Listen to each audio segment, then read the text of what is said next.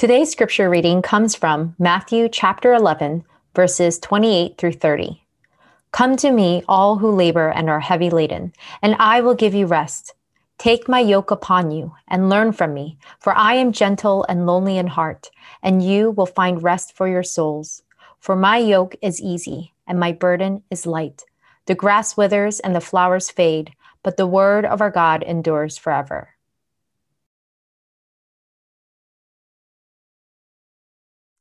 Hey everyone, thank you so much for joining us today. Um, I know that uh, meeting in this format is not easy, and so um, I want to thank all of you for joining us. And um, I'm also just thankful for the opportunity to have uh, that we have to worship digitally together like this. Uh, if you're joining us for the first time, we're in the middle of a Advent sermon series called "A Weary World Rejoices." And what is sadly humorous to me about this sermon series is that apparently we're not the only church that's doing this. There's a lot of other churches that are doing the same exact sermon series. And I think a part of it is because all of us feel this sort of collective sense of weariness. I mean, even as it is, like life outside of a pandemic, I mean, emotionally, mentally, spiritually, there's a weightiness to living life. But then you combine it with a pandemic and all the other things that are happening in our nation or around the world. And life can be feel even more weighty. Or to use more of a biblical example like it, it, sort of feels like there's a yoke that's been placed upon our shoulders and we've been carrying this yoke for the past nine or ten months.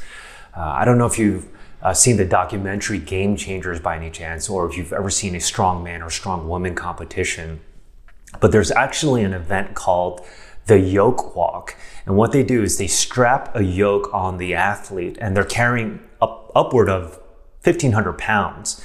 And what they have to do is they have to walk 13 feet in 30 seconds. Now, as New Yorkers, we can walk 13 feet in like two and a half seconds.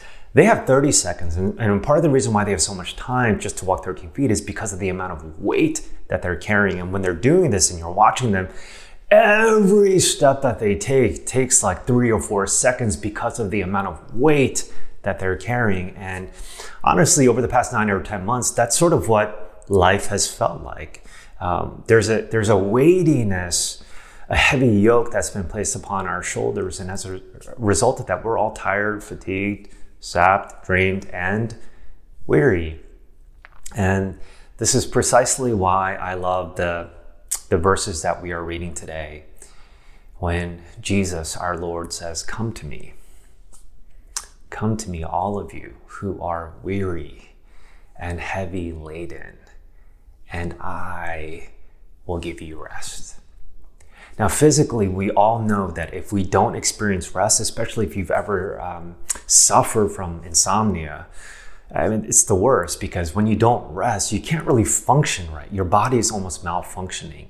And similarly, I would say that spiritually speaking, if we don't experience a deep seated inner rest, we are going to not function right. We're not, we're going to malfunction we are not just comprised of a physical material body we're also we have souls. We're both body and soul and so what we need is both a physical rem but what we also need is a spiritual rem in order to uh, to function right.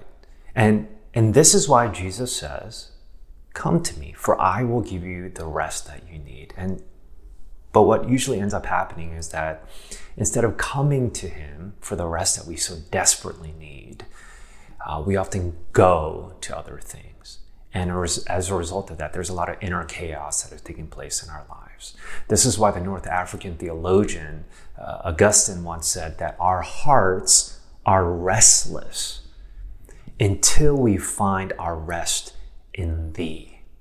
It's only Jesus that can provide us the, the, the, the, rest that we so desperately crave for. And so, one of the questions I constantly ask myself is if He's the only one that can give me the rest that I need, why don't I go to Him quicker?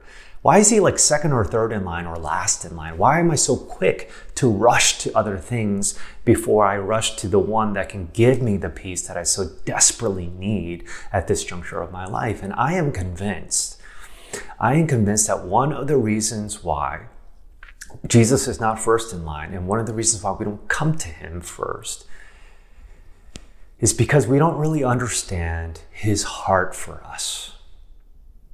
And I'll give you an example of this. Um, Hannah, my wife and I, we have a dear friend in our community that we really love. And about, I think it was like a year ago, timelines are all blurry now to me, but I, I think it was like a year ago when she surprised us with some good news and she said, I'm dating someone. And so we were like, tell us everything about him. And, and she was like, he's from here. And then he moved there, but now he's back and he does this for a living. He likes this, he likes that. Uh, he loves the Lord. And so she was telling us everything about him. And on paper, she seemed like just a really good dude. And so she was like, I'd love to grab dinner with, with you guys with him so you can meet him. And so we, we had dinner and we had an awesome time. And I, I vividly remember this. I remember closing the door as they were leaving. And I turned to Hannah and said, I love this guy. Uh, and uh, as we got to know him more and more, like, yeah, I mean, it proved to be true. He's like such a great guy and, and a friend. Uh, but there was one thing I didn't know about him. Even though he was a great guy on paper, the one thing I didn't know about him was his heart for our friend. Until one evening we went on a, uh, a date or a group dinner, and uh, we you know we went to get dessert afterwards, of course, and then we're we're we're walking outside, and all of a sudden I realized that like Hannah and I are walking by ourselves, and I'm like, where are they? And, and I turn around. And they're like three blocks behind us, walking slowly at their own pace, holding hands together. And it was at that moment that I understood that he's not just a great guy, which he is, but I understood his heart for her. You know, similarly, oftentimes we know that on paper, God is a, he's a great guy. You know, he's creator of the ends of the earth. He, he sent his son to die for our sins. And, you know, he, he loves us and forgives us and all that. And we know that God is all of these things. But oftentimes what we don't realize is his heart for us. How does he feel about me? All of me, like my mess and everything. What is his heart for me? And I am convinced that, that if we really, really understood Jesus' heart for us, he would be the first person in line that we come to for our weariness. Charles Spurgeon once said that there are 89 chapters in the New Testament, or sorry, in the Gospels, but there is only one place where Jesus talks about his heart. And it is right here in Matthew chapter 11. And if you take a look at verse 29, this is what it says Take my yoke upon you and learn from me, for I am gentle and lowly in heart and you will find rest for your souls. So, what does Jesus mean when he says that he is both gentle and lowly? Well, Jonathan Edwards once said that gentleness is the defining mark of Christianity. So, what does it mean to be gentle? Well, think about it like this a gentle person is not someone that is rough and abrasive, but they are someone that is delicate and soft and tender. So think of a, a bodybuilder or a sumo wrestler holding a newborn baby.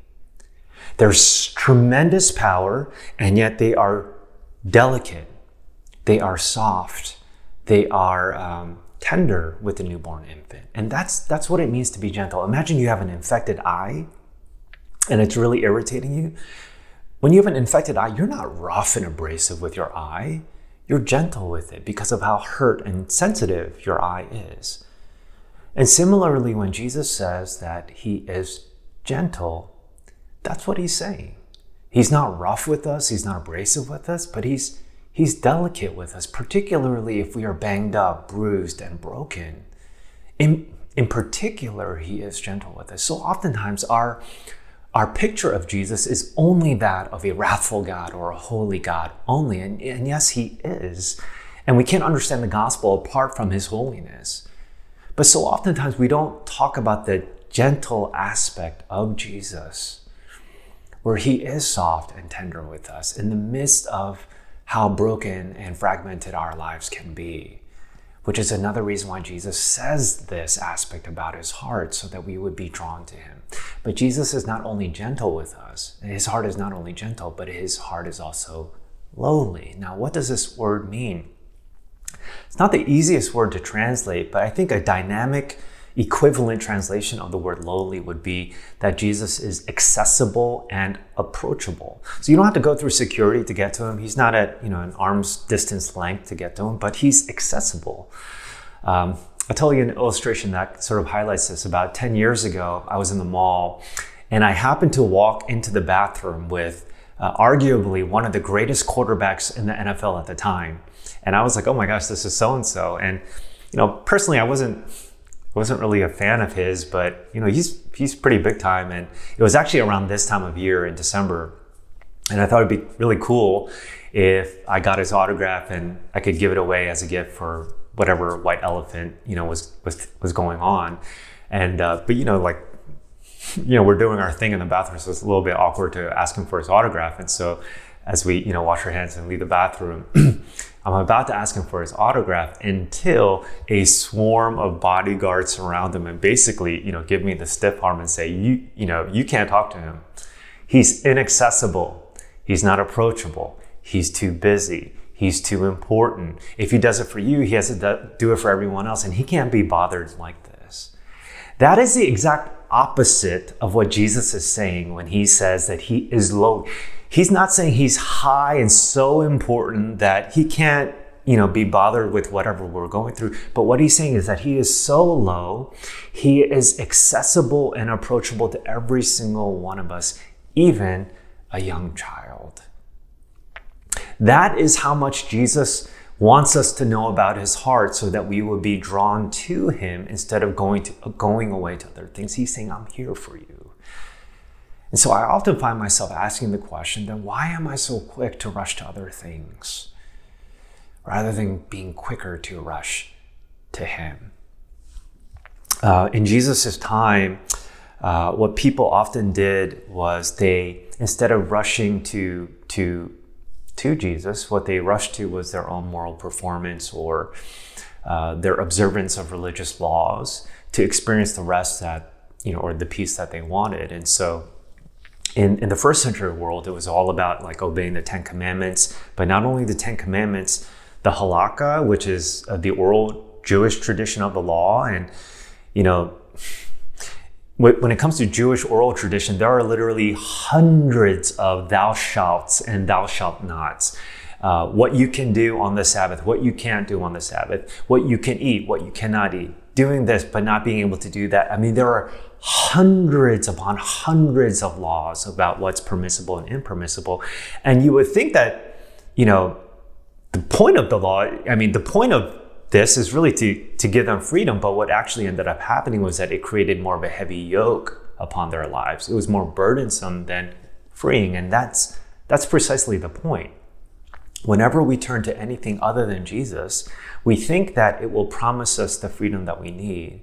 But oftentimes, it enslaves us more than giving us the freedom. And for us, we might not turn to moral performance or religious laws, but what we do often turn to is vocational performance, parental performance. You know, if I'm a, a good dad or mom, then I'll feel like you know a reward and rest or we turn to uh, social media performance if i get a lot of likes and comments and i i feel at peace uh, but if i don't then i feel like a little bit anxious uh, as pastors you know we we we look for um, texts that say that was a great CG or a great sermon. And, unless we get that, we don't really experience the peace or shalom or rest that we're all looking for.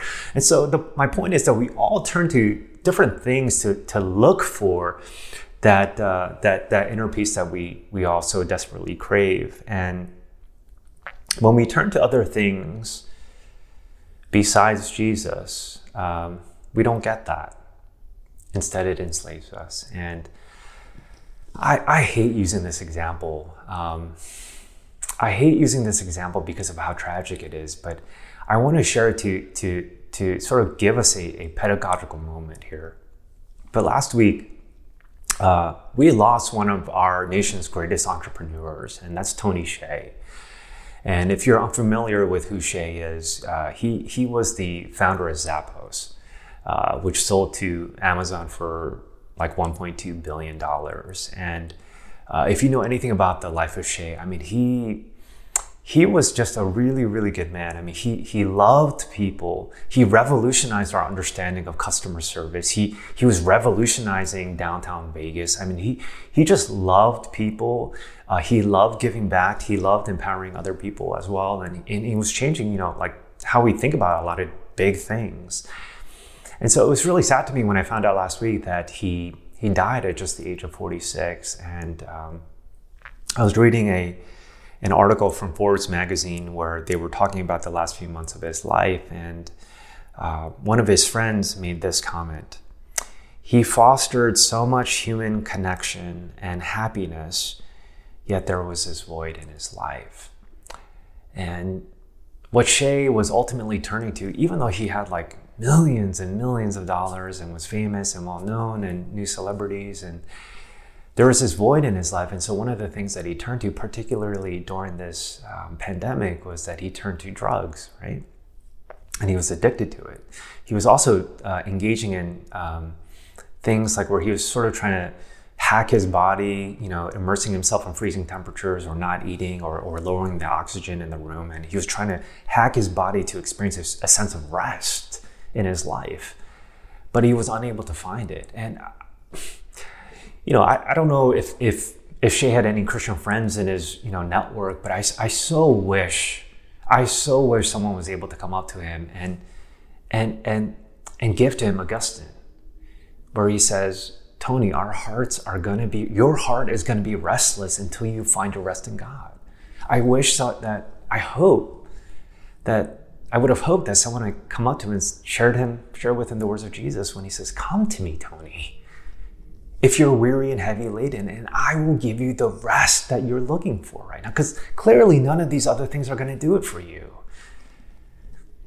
But I don't know if that happened. And what I do know is that his life uh, really uh, ended in tragedy. And the reason why I'm sharing this is that we are yoking creatures. We bond ourselves to different things, okay, whether it's our career or money, drugs, alcohol, um, social media, whatever, we bond ourselves to different things to to, to look for this sense of rest uh, that we're all craving because of the inner chaos that's taking place in our lives. And yet, none of those things will deliver apart from the one that made us.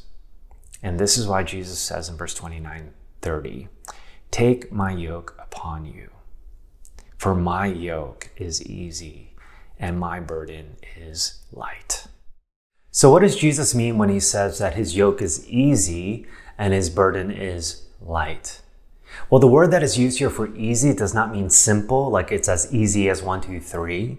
Rather, rather the word easy means kind. His yoke is kind, and that's why his burden is light. And here, here's what this means. Uh, in Greek mythology, uh, there's a mythological figure named King Sisyphus. And because Sisyphus lived sort of a, a, deceptive life, there was a curse that was placed on Sisyphus. And so, what Sisyphus had to now do for every day the rest of his life was at, he'd be at the bottom of a, a hill and he would have to pu- push this boulder up the hill. And as soon as he was at the apex, almost at the apex of the hill, the boulder would roll back down. He would have to come down and then he would have to push it back up again working to get that boulder all the way up to the apex of the mountain. But then it would roll back down. And so Sisyphus was constantly working and never experiencing any sense of rest. It was a brutal, not kind, but a brutal way to live life. And similarly, religion and irreligion are very Sisyphusian. In religion, you have to do moral performance, obey all of these different laws to get nirvana, reincarnation, paradise, or whatever. And so you're constantly working, usually never measuring up. And in irreligion, it's the same. You also have to work. You got to hustle. You got to go to this school, get this job, get this title, get this promotion. Uh, early bird gets worm. You put you put uh, uh, out what you put in. Uh, don't just talk about it, but be about it. So it's all it's always about performance and working harder and harder, and that can also be a very brutalizing way of living, particularly if you never measure up. But the reason why Jesus' yoke is so kind is because He is the one doing all the work. We are the ones receiving all the benefits.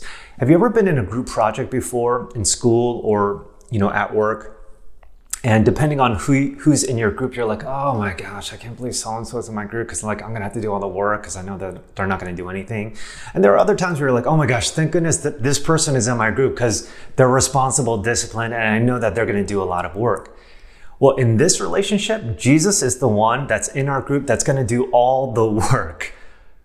All we have to do is to be in this relationship with Him and receive all the benefits of His work. Because here's what Jesus does He lives the life that we were supposed to live, and He dies also the death that we deserved. This is why Jesus is kind. And you know who is often not kind to ourselves? It's us.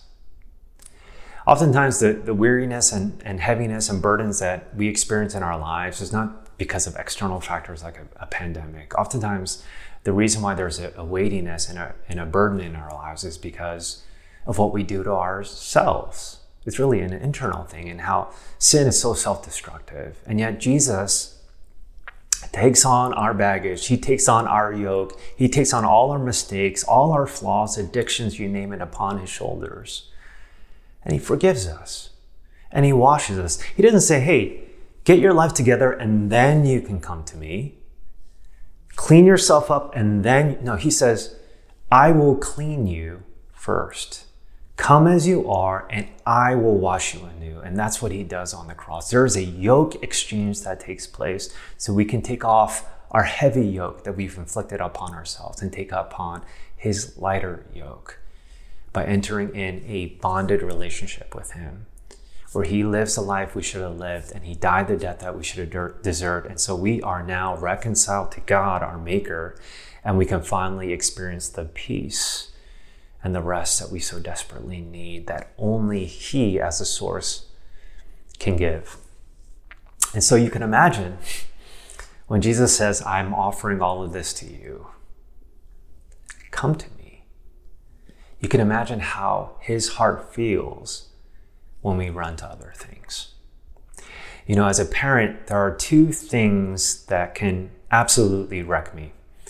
The first is when my both my girls get married on that wedding day, that that is going to wreck me. I'm going to be a mess, probably even more than them. But there's one other thing that they can do to wreck me. You know what that is? The one thing that they can do is when they make a mistake, they feel like they can't come to me.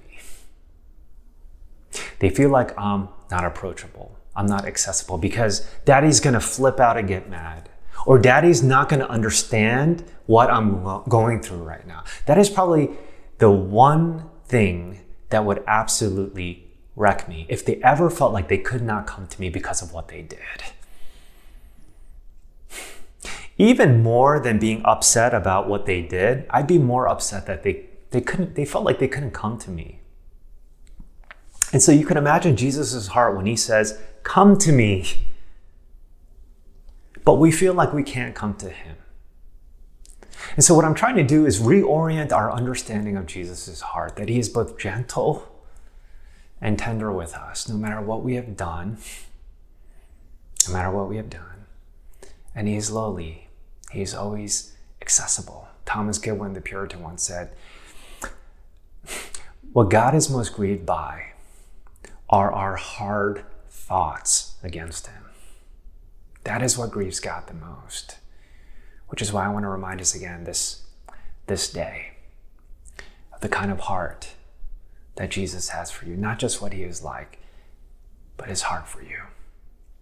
He is both gentle and lowly. And He also says, Learn from me, because this is the way I want you to be toward other people. You know, Jesus possessed all the virtues, but there are two that he mentions that he wants us to learn from him to be both gentle and lonely. And so for us to deal tenderly and compassionately with other people, and for us to be accessible and approachable for those that particularly feel weariness and heaviness in this season of life. Who are those people? May we be tangible expressions of Jesus to those people in our lives just as He is to us. And for those of you that don't know Jesus, you don't have to climb up to Him like Sisyphus. All you have to do is collapse into Him.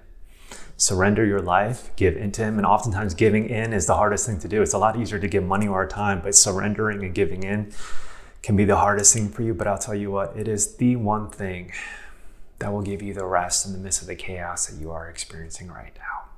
So come. Let's pray.